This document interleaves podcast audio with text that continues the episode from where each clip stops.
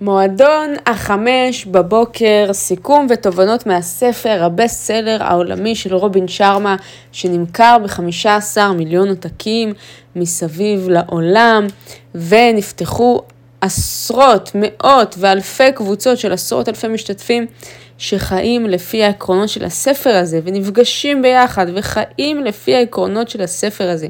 הספר הזה הוא לא רק ספר, הוא מהפכה של ממש, דרך חיים, ושלא נאמר קאט. אז החלטתי לסכם לכם את הספר הזה, אחד המוכרים, רובין שרמה, הוא סופר בינלאומי, מרצה, מנטור ועורך דין קנדי. הספר הזה זה רק אחד מהבסט סלרים העולמיים שלו, כמו הנזיר שמכר את הפרארי, ספר שגם סיכמתי לכם בעבר, וההדליין של הספר הזה, Own your morning, elevate your life. תשתלטו על הבוקר שלכם, קחו עליו בעלות ותשדרגו לעצמכם את החיים. יש לו הרבה ביקורות ושבחים מכל העולם, אפילו של פאולו קולו ושל עוד המון אנשים, והוא באמת נורא מפורסם, וקראתי עוד כמה ספרים שלו. המדריך למצוינות נראה לי שפחות אהבתי, הנזיר שמכר את הפרארי דווקא ספר מעולה, והספר הזה האמת מועדון 5:00 על הפנים של ספר, ארוך, מייגע, מלא בשטויות, באמת לא מגיעים לפואנטה של הספר הזה עד עמוד 220 ומשהו, ואני בשוק שהצלחתי להתמיד עד החלק הזה של הספר, בגלל שהוא כל כך מוכר וידוע שהחלטתי לתת לו צ'אנס. ספר נוראי, אל תקנו אותו מתנה לאף אחד וגם לא לעצמכם. את כל הפואנטה של הספר אפשר לסכם ל10 עמודים בודדים. בגלל זה אני גם לא הכנסתי אותו לסיכומי ספרים שלי מלכתחילה ורק הוספתי אותו בדילי, כי אני אישית כל כך לא התחברתי לאיך שהוא בנוי. אבל בכל זאת יש שם כמה עקרונות ממש טובים שבאמת שינו להרבה אנשים את החיים, וחשבתי שאני אתן אותו לכם, וזה גם זה ספר מאוד מדובר, אז רציתי שתכירו אותו ואת הפואנטה שלו וכל מה שהוא מייצג בעצם. אז בואו ניגש ישר לסיכום. אני באמת עברתי על הרבה סיכומים גם של אנשים אחרים, בשביל לראות מה הם לקחו מהספר, וראיתי שכל סיכום שונה מהאחר באופן מהותי, ואנשים לקחו דברים שונים לגמרי, שבכלל לא התחברתי אליהם, וממש לא הצלחתי לקחת השראה מאף סיכום. החלטתי לסכם לבד מה שנראה לי, מה שאני לקחתי מהספר ואת הדברים ההגיוניים, ואולי אפילו את הפרטים היבשים מהספר, ומה שלדעתי באמת יועיל לכם. אז בואו נצלול ישר לסיכום שכתבתי. אז מה הסוד להיות מיליארדר? אם היינו יודעים, כנראה כולם היו מיליארדרים, אבל האמת שאין סוד אחד להצלחה. רובין שרמה, כמו שאמרתי לכם, הוא סופר קנדי, והוא עם עוד מוערך של 10 מיליון דולר, אז מה פתאום מדבר איתי על איך להיות מיליארדר? לא הבנתי, אבל בסדר, כל הספרים שלו הם משלים. אז יש לו 15 בסט סלרים עולמיים, ובמקרה של מיליארדר אחד בסיפור שלו, הסוד היה להתחיל את היום ב5:00, למעשה הוא כל כך האמין בזה, בלקום ב5:00, שהוא זקף את כל הצלחתו, לדבר הקטן הזה ספציפית. ולמזלכם זה לא סוד. אז היום נדבר על מועדון 5:00, זה ספר self-help, עזרה עצמית, התפתחות אישית, שמטרתו לעזור לכם לתפוס שליטה על החיים שלכם ולהוציא מהם את המרב. אז הספר הוא משל, ובאמת מברברים בכל הספר על המשל והדמות ההיא ומה הוא עשה ומה היא עשתה, וזה פשוט לא נגמר, אני ממש אתמצאת לכם את זה לפואנטה של הפואנטה. אז המשל הולך ככה, יזמית, אומן ומבוגר הלכו לכנס התפתחות אישית, אוקיי? של איזשהו מנטור שנקרא The Spell Binder, בעצם איזשהו מנטור נורא מוערך, אז כמה אנשים זרים לגמרי באו לכנס הזה, גורו עסקי שנודע ביכולת שלו ללכוד את הקהל ולשלוט עליו. אז המבוגר הוא בעצם התברר כמיליארדר, שהיה לבוש בהסוואה, הוא ממש התלבש כמו אני, כי הוא רצה להזכיר שכסף זה לא הכל.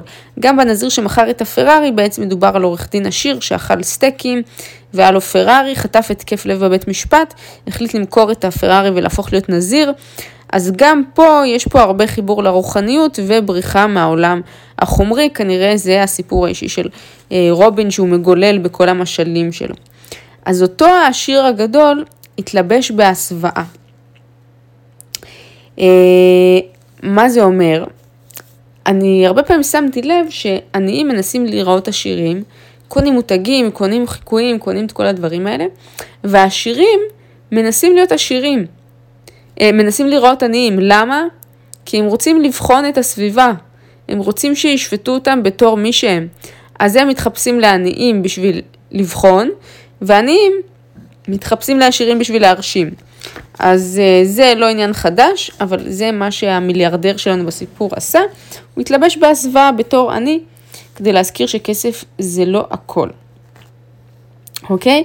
אז בעצם בהפסקה, או מתי שזה לא יהיה, בעצם המיליארדר המבוגר הזה התחיל לספר, בעצם סיפר לחברים שהוא פגש בכנס, היזמית והאמן, סיפר להם שהוא בעצם עשיר גדול, ושהוא עשה את ההון הגדול שלו אחרי שהוא עקב אחרי העצות של ספלביינדר, המנטור שעל הבמה, ושהוא גם היה המנטור הצמוד שלו. אז הם קצת היו בשוק, כן? כי בחור מבוגר, אני בקהל, איזה מיליארדר ואיזה נעליים. אז הוא אומר שכולם יושבים ומחכים שיקרה משהו יוצא דופן, אבל לא יודעים שהם יכולים ליצור את האירועים האלה בעצמם וליצור משהו יוצר דופן. הם עוד יותר הופתעו כשהוא אמר שהסוד הוא פשוט שגרת בוקר. הם לא יכלו לתת לה ספק לנצח, וכשהוא אמר שהם ייפגשו איתו למחרת ב5:00, ואז הוא ילמד אותם את כל מה שהוא יודע, אז הם התייצבו בכל זאת. הוא אמר להם, תיפגשו איתי מחר, 5:00, אני אלמד אתכם כל מה שאני יודע, על ההתעשרות ועל החיים ועל על סוד ההצלחה לחיים טובים. תיפגשו איתי ב5:00. הם היו סקפטיים, הם לא כל כך האמינו שהוא עשיר, אבל אמרו, יאללה, מה יש לי להפסיד גם ככה? אני לא אחפור לכם כל אחד והסיפור האישי שלו, איך הם הגיעו לכנס בכלל, שניהם היו כזה במקום מאוד רע בחיים, האומן היה מיוסר, היזמית הייתה שחוקה לגמרי, בעצם סוג של משל לאנשים אחרים שהם במקום כלשהו בחיים שהוא לא טוב, ככה שכל אחד מהקורא הספר יוכל להזדהות עם אחת הדמויות. אז ככה בעצם המסע שלהם התחיל, והם למחרת פגשו את המיליארדר ב5:00. אוקיי? אז פרק 2. שחקני אליטה קמים ב5:00. כמו כולנו, היזמית והאומן לא התרגלו לקום בשעה כזאת. הוא נתן דוגמאות לאנשים כמו מוצרט שהצליחו בגלל אותה סיבה בדיוק שהם קמו מוקדם. למה זה בעצם עובד? לכולנו יש אנרגיה מנטלית מוגבלת לכל יממה. במהלך היום אנחנו בתפוסה קוגניטיבית מלאה.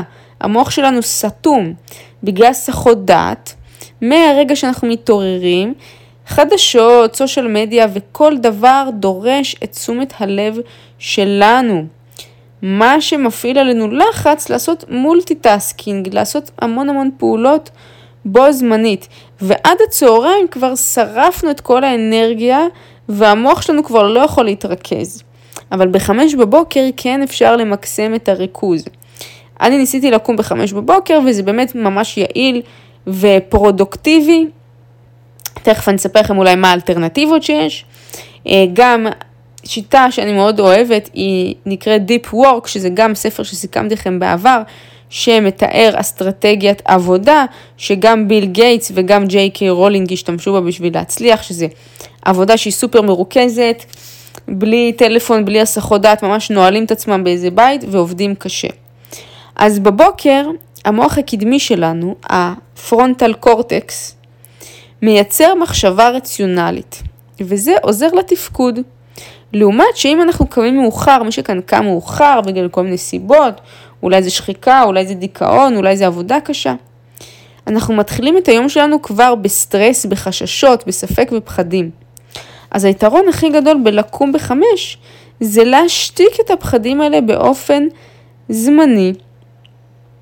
אוקיי? המוח שלנו מתוכנת לעודד יצור מוגבר של דופמין וסרטונין, ששניהם יעשו אותך מאושר יותר אם תקום ב5 בבוקר, ויתנו לך התחלה שלווה יותר ליום שלך. בעצם אם אנחנו קמים ב5, אז המוח שלנו מייצר את ההורמונים האלה באופן מוגבר. כשאתם מצמצמים מחשבות לא פרודוקטיביות ודיבור עצמי שלילי, מה שכל שאתם קמים מאוחר, איזה אפס אני, איך קמתי בשעה כזאת, ואתם מחליפים אותן באנרגיה של שלווה ופרודוקטיביות, אתם תייצרו באופן טבעי flow שיעזור לכם להיות מאושרים ומרוכזים יותר. ואם תתחילו את היום עם בוסט כזה, אין גבול למה שתוכלו לעשות. אבל כמובן זה לא מספיק רק לקום ב5, צריך חוץ מלוותר על כמה שעות שינה, כדאי שתנסו לשקול עוד משהו. אז השלב הבא, זה אם אתם רוצים להיות בטופ 5 ובאליטה, תצטרכו ליצור התחייבויות ש90% מהעולם, שאר העולם פשוט לא יעשו. רוב האנשים לא יקומו ב5 בבוקר. אז אם אתם רוצים יתרון תחרותי ענק, זו דרך מצוינת להתעלות עליהם. אוקיי? פרק 3. איך להיות מישהו שמשנה את ההיסטוריה. יש אנשים שהשיגו דברים, ויש אנשים ששינו את פני ההיסטוריה. אנשים ששברו שיאים, פרצו גבולות, ויצרו תרומות כל כך משמעותיות בעולם הזה, שהם פשוט הפכו להיות בני על מוות. השם שלהם חי שנים אחרי שהם נפטרו, רק באמצעות ההצלחה שלהם. אבל מה ההבדל ומה מכריע את סוג ההצלחה שלך? לפי המנטור המיליארדר, a history maker, בן אדם שמשנה לפני ההיסטוריה, זה מישהו שמופעל ומוגבר על ידי 4 אזורי הפוקוס. בעצם זה הסוד הצלחה שלו, 4 אזורי הפוקוס. הראשון זה היכולת שלהם לנצל את הכישרונות שלהם. זה לא אומר שהם בהכרח האנשים הכי מוכשרים, אבל הם כאלה שמוצאים את המקסימום מהכישרון שיש להם. אז במקום להשוות את המתנות שלכם לאחרים ולצאת מנקודת הנחה שאין לכם מה שצריך, תנצלו את הכישרונות שכן יש לכם כדי ליצור הבדל. המפתח השני לפוקוס זה היכולת לשחרר את עצמך מהסחות דעת. זה חיוני כי זה הדבר מספר אחד שעוצר אנשים מההצלחה, כל הסחות הדעת, הטלפונים. אז אם הסחות הדעת שלכם מגיעות בצורה של התמכרות לרשת, מערכת יחסים רעילה ששואבת אתכם למטה, אף אחת מהסחות הדעת לא יכולות להישאר אם אתם רוצים להיות ווינרים. שימו לב, גם הראשון לא מספיק אם יש לכם מערכת יחסים רעילה או איזושהי התמכרות. כדי ליצור סביבה להצלחה, אתם צריכים להתרכז, להתמקד ולנקות את הסביבה מהסחות הדעת האלה. תתחילו בלהסיר מולטיטאסקינג מחייכם, תתמקדו רק בכמה פרויקטים מרכזיים במקום במלא משימות קטנות ואינסופיות. 4. תנקו את הסתימה המנטלית שיש לכם. תחבו notifications. תבטלו תוכניות שלא מוסיפות לכם אושר וערך לחיים שלכם. אם זה לא אירוע שאתם רוצים להיות בו, אם זה לא מסיבה שאתם רוצים להיות בה, אם זה לא פעולה שאתם רוצים לקחת בחלק, אל תלכו. אתם צריכים ללכת רק לדברים שמוסיפים לכם אושר וערך לחיים. והכי חשוב, תנו לעצמכם שעה ללא סחות דעת בתחילת היום ב5 בבוקר. עוד טיפ זה day stacking. משמע לצלוח כמה משימות קטנות כל יום, לעומת כמה דברים גדולים רק פעם ב.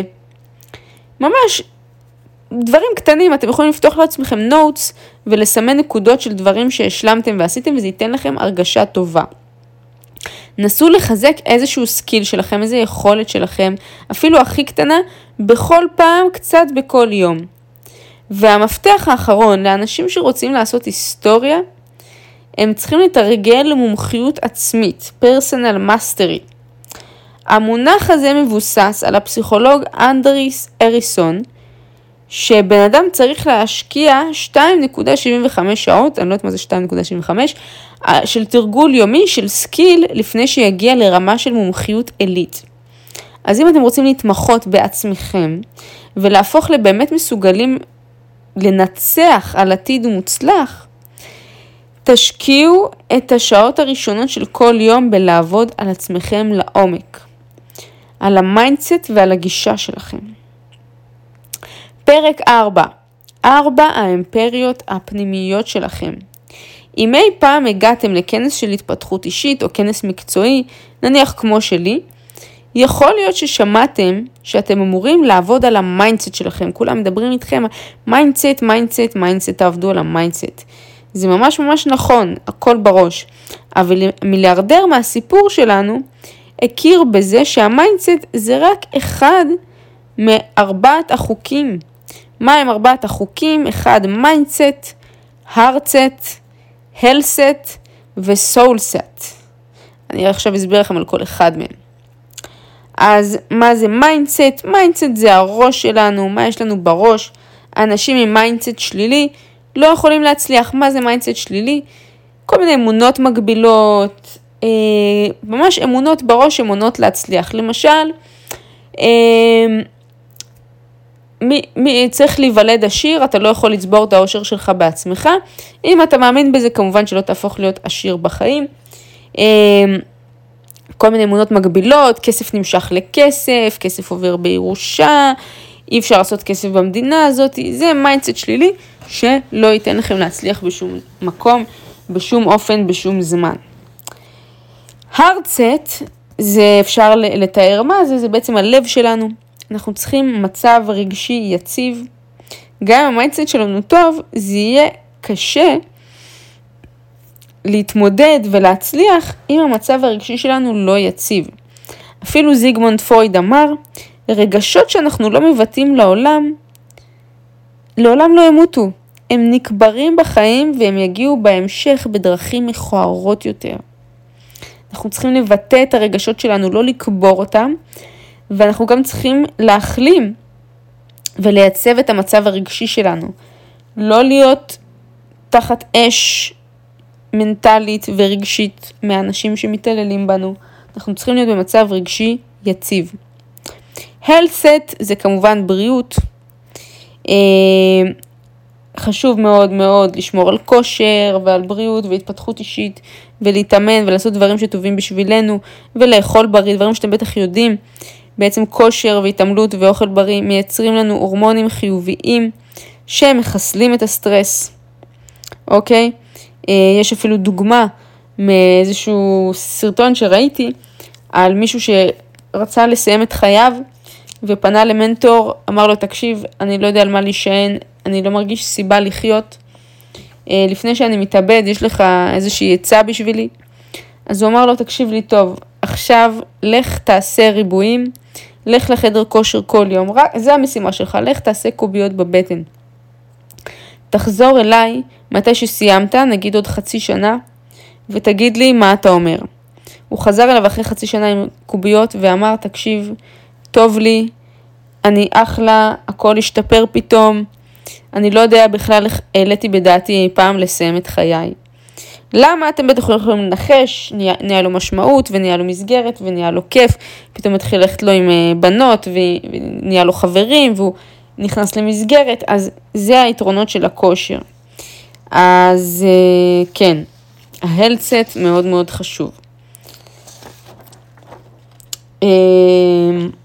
והסולסט זה כמובן הנפש שלנו, רוחניות, מה שעוזר לכם להרגיש ממורכזים, מה שעוזר לכם להתחבר לעצמכם ולזנוח את השטחי והחומרי. אני מכירה המון אנשים שיכלו להצליח הרבה יותר אם הם לא היו כל כך מחוברים לחומר ולשטחי. כל כך הרבה אנשים שהם כן עם כסף וכן עם הצלחה כלשהי, פתאום מתפזרים וקונים מותגים ושטויות, שזה באמת נחמד מדי פעם, אבל הם ממש מבססים את כל הערך העצמי שלהם על הדברים החיצוניים האלה. אז לקום בשעה מוקדמת יותר ייתן לכם חלון של בהירות והזדמנות, בו תוכלו להתבונן על מה שיש לכם להציע לעולם, רגשית, נפשית, מה שיש לכם בפנים ולהתחבר לעצמכם. פרק 5 זה נוסחת ה-20-20-20, שזה הפואנטה של הספר פחות או יותר, והיא מגיעה אלינו רק בדף 220 ומשהו, שאני נאלצתי לקרוא עבורכם, אז תאריכו. אז נוסחת ה-20-20-20. 5 בבוקר נשמע כמו נוסחת קסם, אבל אם לא תשתמשו בזמן הזה להיות פרודוקטיביים ולנקוט בפעולות ממשיות של התפתחות אישית, לא יקרה כלום. הקסם האמיתי שוכן באיך אתם מנצלים את הזמן הזה. אז מישהו פה לא רוצה לקום ב-5 בבוקר ומחליט לקום ב-7 או ב-8 ולעשות את כל האופרציה הזו בזמן אחר, אתם לגמרי מוזמנים, אבל כן כדאי שתעקבו אחרי עקרונות של הספר פחות או יותר. אז איך לעשות אופטימיזציה לפרודוקטיביות שלכם? אז עיקרון ה-20-20 מחלק את זה לכמה חלקים. הראשון זה 20 דקות לנוע, פיזית. 20 דקות לשקף ו-20 דקות לצמוח. אוקיי? זה מתחבר לארבעת האלמנטים הקודמים שלנו, כי זה עובד על המיינדסט שלנו, על הרגשי שלנו, על הנפשי שלנו וכן הלאה. אז 20 דקות של פעילות מאומצת. אם קמתם מוקדם, מספיק ששיגרתם את עצמכם מהמיטה כל כך מהר, אז אתם גם אולי תצליחו לתפוס את המוח שלכם לפני שהוא מתעורר, ומזכיר לכם שאתם בכלל לא אוהבים התעמלות. אוקיי? גם אומרים בספר לשגר את עצמכם מהמיטה ישר. לא להתגלגל שם ולשים שעונים מעוררים, ישר לקום בטיל ולהתחיל את הפעילות הגופנית. לפני שאתם בכלל קולטים מה קורה. בספר אומרים התעמלות מואצת שמעודדת זהה, לא איזה יוגה, לא איזה זה, למרות שבסיכום של אנשים ראיתי שהם אוהבים לעשות מתיחות וכאלה, הספר מעודד התעמלות שממש מזיעים בה, התעמלות פיזית קשה, כי זהה בעצם הוכחה כמורידה את הקורטיזול, שזה הורמון הפחד, אוקיי? ומייצרת את החלבון BDNF שמעודד ייצור של חיבורים ניורולוגיים חדשים במוח. אז רק 20 דקות יכולות לתכנת לכם את המוח, לחשוב מהר יותר ולהעלות את הפרודוקטיביות במהלך היום. סבבה? אני אישית מתאמנת שעה, לא ב-5 בבוקר, אבל שעה כל יום, משתדלת לעשות את זה ב-8 בבוקר ולסיים עם זה. זה ממש מסדר לי את כל היום, כי אני קמה מוקדם בשביל זה. אני הולכת להתאמן, וכבר אני מתחילה את הבוקר שלי, שהאימון שלי כבר מאחוריי, וסיימתי את כל ההתחייבויות שלי מבחינה פיזית לאותו יום. הזעתי, אני מרגישה יותר טוב, אני מתחילה את היום שלי שאני מרגישה חטובה וחזקה, הכל עומד במקום, ואז בעצם הרווחתי את ארוחת הבוקר שלי, אוקיי, לא ישר תחנתי, אלא גם עשיתי משהו עבורה לפני כן, זה נותן לי תחושה מעולה, לדעתי 20 דקות זה לא מספיק, אבל שוב 20 דקות זה יותר טוב מכלום למי שלא מתאמן. אז תשתמשו בחלון של 5.20 ל-5.40 לזמן של שיקוף עצמי, התבודדות, לפני שהסחות הדעת מתחילות להגיח, כל הטלפונים, מה קורה, ולא עשית את זה, וכן עשית את זה, ועבודה וכאלה. אז קחו כמה רגעים לשקף לעצמכם מה הכי חשוב לכם, וקחו את זמן ההתבוננות כדי למקד את הפוקוס שלכם על הטופ פריוריטיז שלכם. ברגע שלקחתם בערך 10 דקות לשקף, תשתמשו בשאר 10 הדקות הנותרות לכתוב את המטרות שלכם ביומן. יש בזה משהו מאוד תרפיוטי, בג'ורנלינג, בשאדו וורק, בלכתוב יומן ולהוציא את הכל על הדף. תתעדו את השאיפות שלכם, את הפחדים שלכם, את התסכולים שלכם, תקיעו הכל על היומן. זה ממש, זה טיפול עצמי, אם אין לכם כסף למטפל, זה האופציה המושלמת, להקיע הכל על הדף. תוציאו את הכל עליו. בזמן שאתם עושים את זה, דמיינו את עצמכם נכנעים ליד הכותבת, משחררים את הסטרס הזה לנייר, ומסירים את המשקל מהלב והמוח שלכם. אחרי שסיימתם לכתוב, ושוב, תקנו לעצמכם איזה יומן יפה כזה, איזה מחברת יפה כזו, ותעשו את זה בטקסט, לא בנוטס, זה חשוב. אז אחרי שעשיתם את זה, נצלו את הדקות הנותרות למדיטציה. מי שלא חבר של מדיטציה כל כך כמוני, יש לכם כל מיני דברים, יש לכם הרצאות ביוטיוב נהדרות, יש לכם את Headspace, זה אפליקציה שאומנם עולה כסף, אבל שמעתי עליה שלל שבחים, אני אישית לא ניסיתי כי שוב, אני לא חברה של המדיטציות והאפליקציות, אבל שווה לכם לנסות כי באמת שמעתי על זה שלל תשבוכות. מדיטציה מסירה גם הורמונים של פחד, אז שתי פעולות של פחד ביום, של הסרת פחד, יחד עם ההתעמלות, יעזרו לכם להתחיל את היום חסרי מעצורים וחסרי פחדים. תעשו מדיטציה על התכונות שהעסקתם דרך ההתבוננות שלכם מקודם. זה יתרום לכם לתחושת שלווה למשך היום. 20 דקות אחרונות תקדישו לצמיחה, growth, בשביל ללמוד. תאזינו לפודקאסט שמפתח מחשבה, כמו לפודקאסט שלי, אם אתם רוצים, אתם מוזמנים תמיד. או פודקאסט של מישהו אחר שאתם אוהבים. אולי קריאה של ביוגרפיה, אולי האזנה לסיכום ספר, כמו שאני מכינה לכם. לימודים על עסקים, אולי על פסיכולוגיה, אולי על חדשנות, על יזמות. אתם יכולים לכתוב ולרתום את חוויית הלימודים לאינטרסים שלכם, למה אתם רוצים להתפתח, אולי אתם רוצים ללמוד מדינה, לעבור מדינה, תלמדו אנגלית, אולי אתם רוצים לפתח כישורים חדשים, לפתוח עסק, תלמדו תכנים שקשורים לזה ומטיבים מכם. אין מצליחן שלא אוהב ללמוד, לא קיים חיה כזאת. אין מצליחן שלא מחויב לצמיחה שלו ועושה בשביל זה פעולות.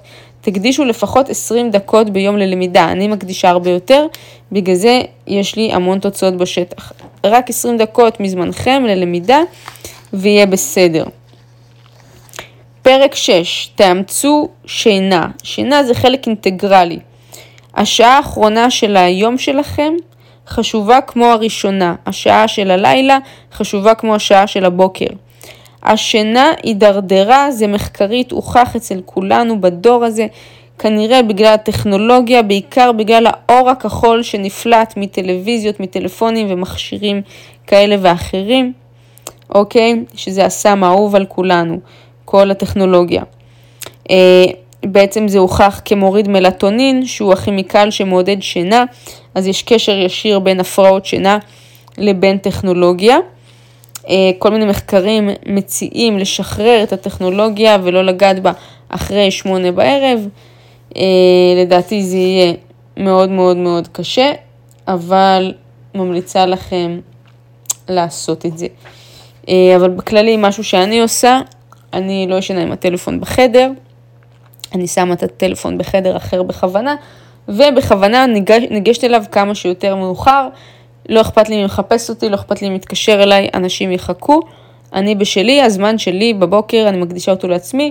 כנ"ל בלילה, אני לא גוללת על סרטונים עם הבאה מיטה עד שאני הולכת לישון.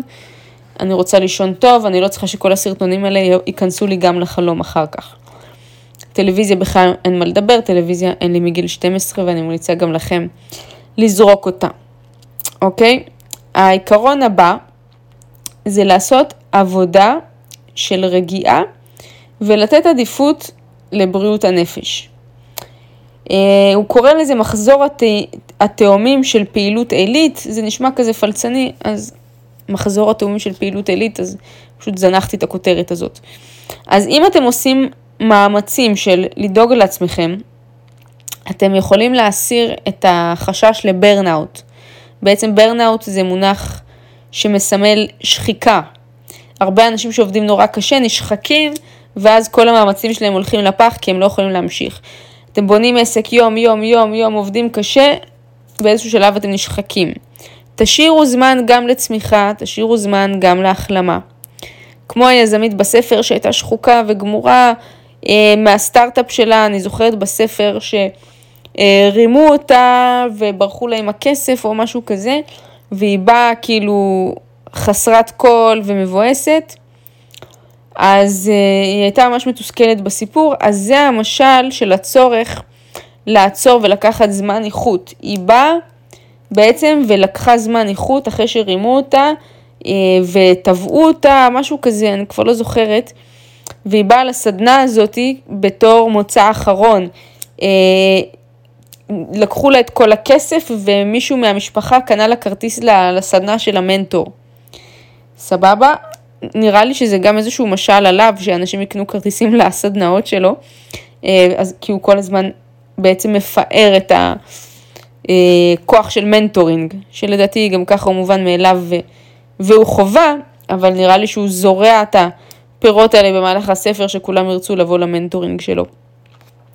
אז בעצם באמצעות הדמות הזאת, הוא מדבר על השחיקה ועל הצורך לקחת זמן איכות. אנחנו עלולים להרגיש חסרי תועלת כשאנחנו לא עובדים וכשאנחנו עוצרים, ומבזבזים זמן על דברים כמו פחות חשובים, כמו לקרוא ספר או לעשות משהו עבור עצמנו. אבל צריך לזכור שיש חשיבות לבלנס. אוקיי? יש חשיבות לבלנס, וזמן איכות לבד, בלי פעולות עסקיות להתקדמות, זה לא הביא אתכם לשום מקום, ורק פעולות עסקיות להתקדמות, בלי קצת לחיות, ישחוק אתכם וירוס לכם את כל ההתקדמות. אז לסיכום, השעה הראשונה של היום היא קריטית בשביל לפצח את הפוטנציאל של כל יום מחדש. Own your morning, elevate your life. אתם תקבלו בוסט ליצירתיות ולפרודוקטיביות שלכם, ותיצרו לעצמכם הרגל של לקום ב5 בבוקר, זה ישפר לכם את החיים. אני ניסיתי תקופה לקום ב5 בבוקר, זה היה מאוד קשה, אני לא אשקר, אני גם לא רואה שזה נהיה קל יותר באיזשהו שלב. אני לא כל כך אהבתי את זה, כן אהבתי את כל מה שזה עושה, כי יש לי כמה שעות להתרכז בעצמי עד שאנשים ערים. עד 9 בבוקר, שאנשים מתחילים לשלוח לי הודעות ולהציק לי, כבר היה לי 4 שעות של עבודה פרודוקטיבית. אבל שוב, זה לא מתי שאתם קמים, כמו איך שאתם מתעלים את הזמן ומשתמשים בו, ועושים דברים שאשכרה יקדמו אתכם. אז תחליטו על מה שעובד לכם. שוב, אומרים לקום ב5, 20 דקות להתאמן פעילות מואצת עם זהה.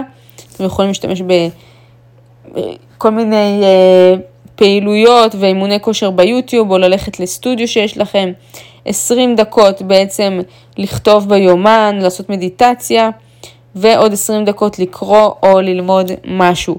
שוב, אני עושה את כל זה הרבה יותר מ-20 דקות ביום, אני עושה אימון לפחות שעה ביום, אני לומדת כמה שעות ביום, מדיטציה אני לא עושה, אבל אני כן כותבת הרבה, ובסושל מדיה, אולי אני צריכה גם להוסיף מדיטציה, מי יודע. אבל זה מה שעובד לי, תעשו מה שעובד לכם. אולי לכם יעבוד לעשות את האימון והכתיבה בערב, ואת המדיטציה בבוקר, תחלקו את זה איך שנראה לכם. כך או כך, זה היה סיכום הספר. שוב, כל המשל של בסוף שהיזם והיזמית והאומן התחתנו, התאהבו, לא זוכרת כבר מהלך שם, מיותר לחלוטין, סתם שטויות, בזבוז זמן טוטלי. סיכמתי לכם את כל הפואנטה של הספר, מקווה שנהניתם ותיקחו מזה משהו. אוהבת המון, נתראה בסיכום הבא.